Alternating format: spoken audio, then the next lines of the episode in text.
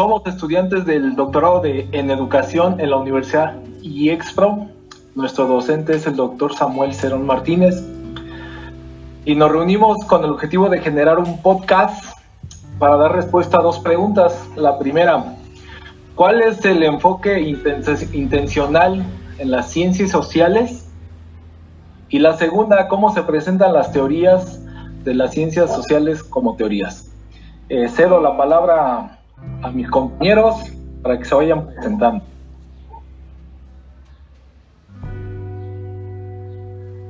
Buenos días, mi nombre es Diego Armando Arriola Muguel, eh, originario de Cintalapa en el estado de Chiapas. Actualmente me encuentro como docente frente a grupo en el nivel de secundarias en la modalidad de telesecundaria, ubicado en la parte sierra del estado.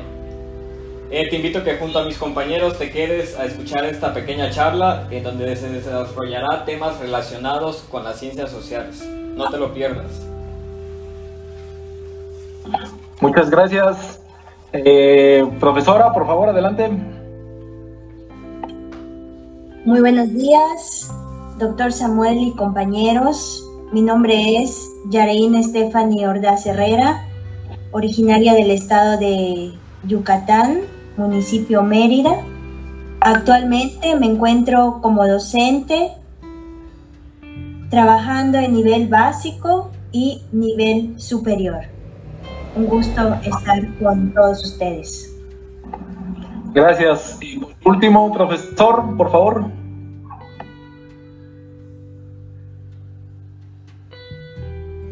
Hola, mi nombre es Armando Villalpando Vázquez Trabajo en el nivel medio superior como orientador educativo. Y bueno, esperemos que esta charla sea nutritiva para todos nosotros y para los que vayan a escuchar esto.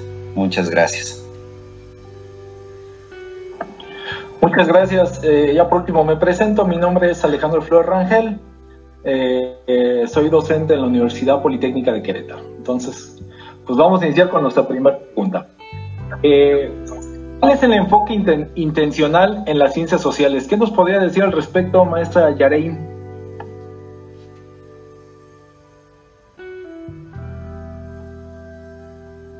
Muy bien. Bueno, desde mi punto de vista, el enfoque intencional en las ciencias sociales es precisamente la explicación, la predicción, ya que considero que es el objetivo central teórico de la ciencia, pues entendida, como bien menciona en la lectura, como un conjunto de teorías. Von Wright distingue dos tradiciones, la aristotélica y la galiana, en donde precisamente en la tradición aristotélica sobresale la comprensión de la conducta social mediante el establecimiento de razones. Entre ellas están las creencias, las intenciones y los deseos. Y me gustaría también mencionar la tradición galileana, en donde se menciona precisamente una explicación, predicción mediante eh, una subsunción ¿sí? de leyes que por supuesto describen regularidades y leyes estadístico probabilísticas.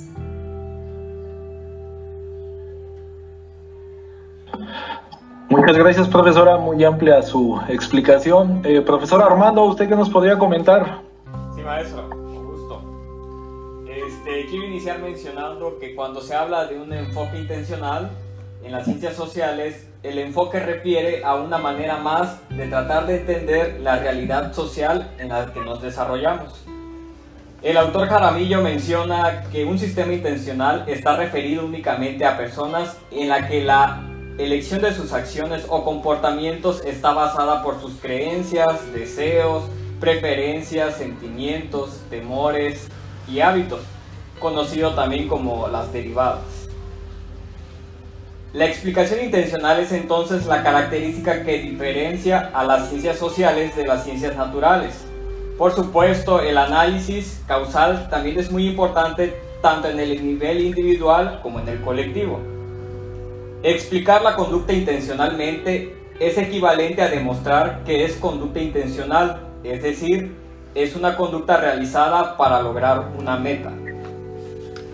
El esquema general que se construye para explicar el enfoque intencional debemos de tener claro que parte de un constructo previamente diseñado, con un corte propiamente cualitativo y por tanto también de conductas intencionales, que no solamente incluyen metas o deseos, sino también creencias. Un agente intencional elige una acción que cree será el medio para alcanzar su meta. A su vez, esta creencia está relacionada con diversas creencias acerca de asuntos fáticos, relaciones causales entre medios y fines. La explicación intencional esencialmente comprende una relación triádica entre acción, deseo y creencia. La razón se utiliza como término común para las creencias y los deseos, y diferencia actuar con razón de actuar por una razón. Actuar con una razón significa que el actor tiene razones para hacer lo que hace y actuar por una razón significa además que hizo lo que hizo debido a dichas razones. La explicación intencional incluye mostrar que el actor hizo lo que hizo por una razón. La necesidad de esta distinción este, se demuestra en casos en los que el actor hace algo accidentalmente que resulta ser coincidente con lo que cree que es una manera de promover su deseo. El requisito de que el actor hace lo que hace por una razón implica que la razón es causalmente eficiente para producir la acción, pero no queda agotado por dicha deducción.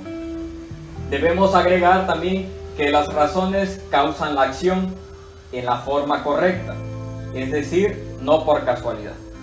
Esa sería mi participación, maestro. Muchas gracias, muchas gracias, eh, profesor Villalpando. ¿Usted qué nos podría comentar al respecto?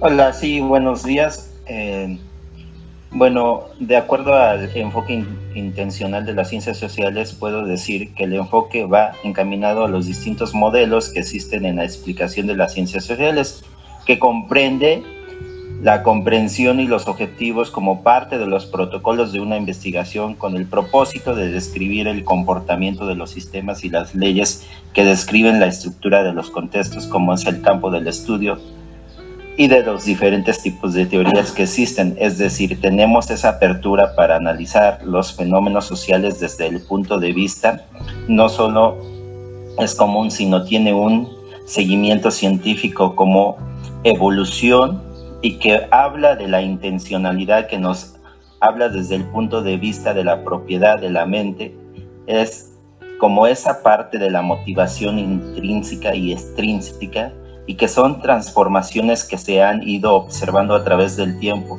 Es una forma de tener deseos que van construyendo la participación de la sociedad y que llegamos a generar ese cambio a partir de involucrarnos en estos sistemas que nos permiten el desarrollo y evolución considerando el equilibrio de los procesos biológicos, psicológicos, sociocultural, que son fundamentales para la explicación de la conducta del ser humano. Esa sería mi participación. Muchas gracias, profesor. Bueno, eh, pues ya por cuestiones de tiempo, las explicaciones fueron muy amplias. Ya nada más yo sumaría dos puntos muy rápidos. El número uno, en un sentido originario y restringido eh, que refiere la noción de sistema internacional, este se basa en la elección de acciones por creencias, deseos, preferencias, juicios, sentimientos y demás. Eh, ¿Cómo podemos explicar esto?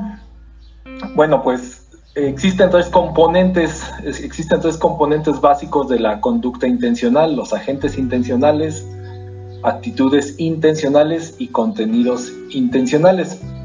Eh, los agentes intencionales cuentan con cierta estructura o trasfondo que permiten suponer tales agentes individuales que tienen la intención de cooperar para un propósito común y se debe de conocer la intencionalidad singular de todos y cada uno de los miembros que participan en un grupo eh, bajo el supuesto de la propia intencionalidad colectiva. Ahora, eh, ¿qué significa esto? En la investigación no podemos generarlo, los constructos no se pueden basar en creencias, eh, preferencias o sentimientos. Sin embargo, este lenguaje de intencionalidad es la base para generar este conocimiento e investigación. A manera de ejemplo muy rápido, eh, yo recuerdo que cuando estaba eh, pues, niño, hace algunos años, no muchos, mi abuelo veía el cielo y cuando lo veía despejado decía que iba a ser frío. Esa era su creencia, era su conocimiento empírico. ¿Cuál era el objetivo de los científicos? Bueno, pues relacionar esas creencias. Hoy en día sabemos que la luz ingresa al planeta, atraviesa la capa atmosférica y, rebota al espacio. Cuando hay nubes, ingresa a la Tierra, rebota, rebota en las nubes y vuelve a bajar a la Tierra. Entonces se crea un efecto invernadero. Esa sería este, manera muy, muy rápida a qué se refiere con el lenguaje intencional y que a pesar de que no debe ser la base de, eh, de la investigación, sí debe de, funcionar como base para principios de investigación en otras áreas. Gracias. Bueno, y con esto pasar... Perdón, dígame, dígame, profesor. No, correcto, bien dicho. a ver, vamos a ponerle unos aplausos a todos por la excelente explicación. Bueno, de esto pasaríamos a la segunda pregunta. Eh, la voy a recordar por si nos olvidó. Eh, ¿Cómo se presentan las teorías de las ciencias sociales como teorías? No sé quién gusta iniciar. Adelante, profesor Diego.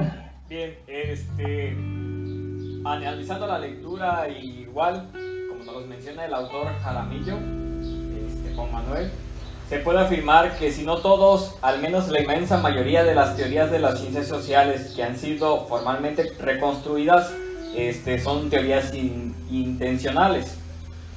Dentro del conjunto amplio de teorías intencionales se destacan tres. Eh, esas teorías son la teoría de la elección racional, teoría de las decisiones y la teoría de juegos. Bueno, cada quien en su, en su tiempo nos va a ir explicando cada una de las, de las teorías. A mí me toca explicar la teoría de la elección racional. Dice que esta busca dar cuenta de las creencias, que como razones, es decir, que son las causas, llevan a un agente a actuar. Este intencionalmente elige aquella acción que cree que le permite el mejor resultado, entre un conjunto amplio de resultados ya posibles. Mediante la función preferencia, el agente jerarquiza los resultados posibles de las distintas acciones, asignándoles probabilidades, para que de ese modo elegir la opción más óptima para lograr, para lograr, para que éste pueda lograr el equilibrio. Cuando esto ocurre decimos que la acción del agente es una acción racional. Eso sería en cuanto a la teoría de la elección racional. Muchas gracias, muchas gracias. Profesora Yarein, ¿iba a comentar algo?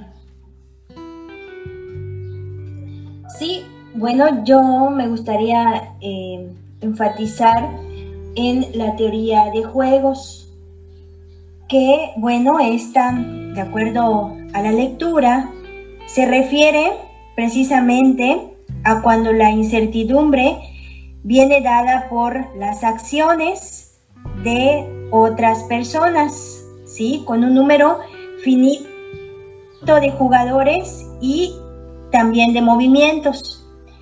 Agregando a esto, puedo mencionar que la teoría de juegos estudia cuál sería la conducta óptima elegida por un individuo cuando el costo y el beneficio de cada una de las opciones no viene dado, sino que más bien depende de las elecciones que a su vez hagan otros individuos.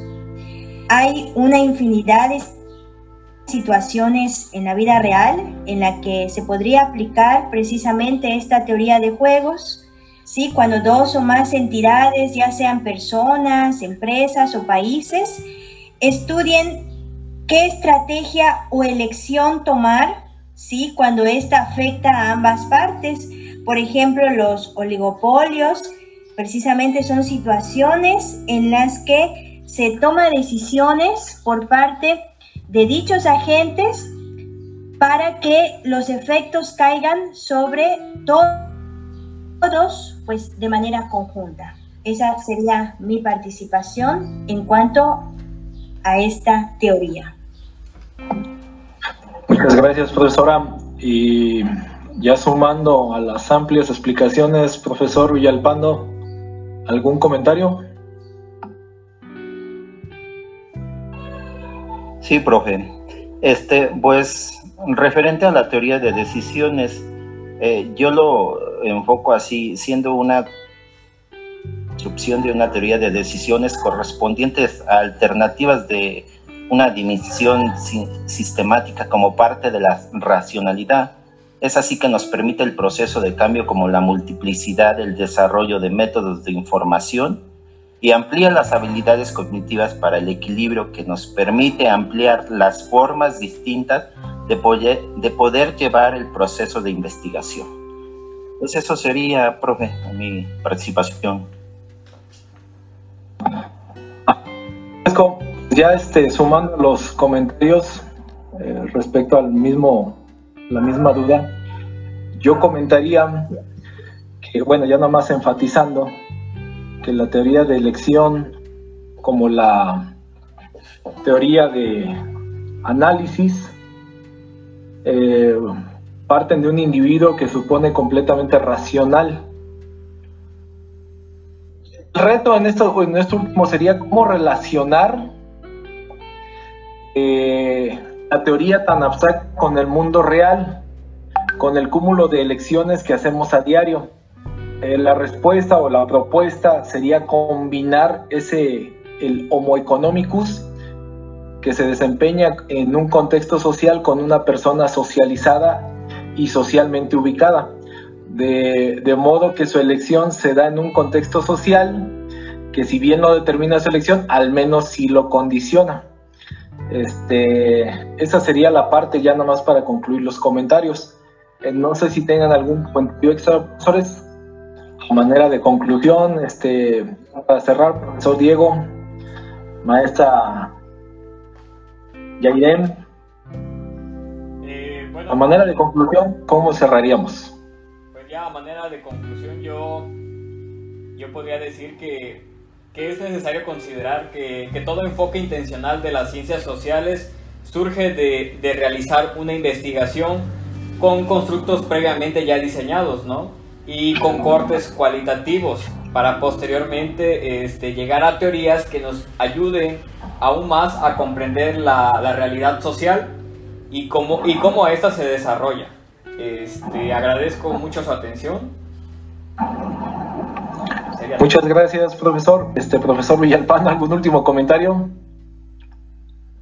Sí, profe. Este, pues de acuerdo a la lectura puedo concluir que las ciencias sociales se pueden ver de diferentes perspectivas, transformando los modelos de explicación desde la investigación cualitativa o cuantitativa con el objetivo de centrar y establecer las estructuras que nos van a permitir establecer las explicaciones de acuerdo a la metodología que nos va a permitir el diseño y la evolución, teniendo la racionalidad y el sentido de acciones para sumergirse en los fenómenos de que vamos a investigar en este enfoque de las ciencias sociales. Eso sería, profe. Maestro. Muchas gracias. Eh, los lenguajes intencionales resultan fundamentales para los procesos de explicación, predicción de su conducto y las leyes que incluyen términos intencionales. Este, esa sería mi, conclusión al respecto del tema. Maestra Yaireim. Bueno, sin más, pues nos despedimos. Ah, adelante, adelante.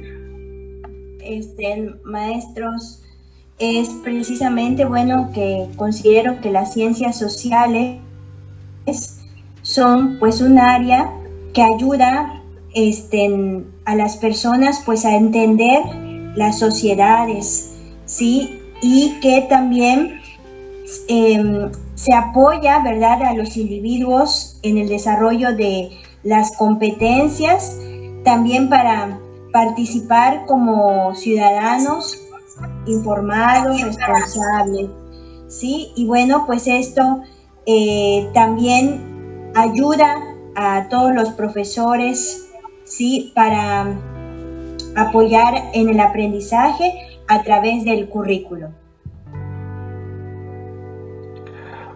Muchas gracias, profesora, muchas gracias. Pues yo creo que el tiempo se nos terminó. Agradezco su tiempo. Seguimos en contacto. Hasta luego. Bye. Gracias.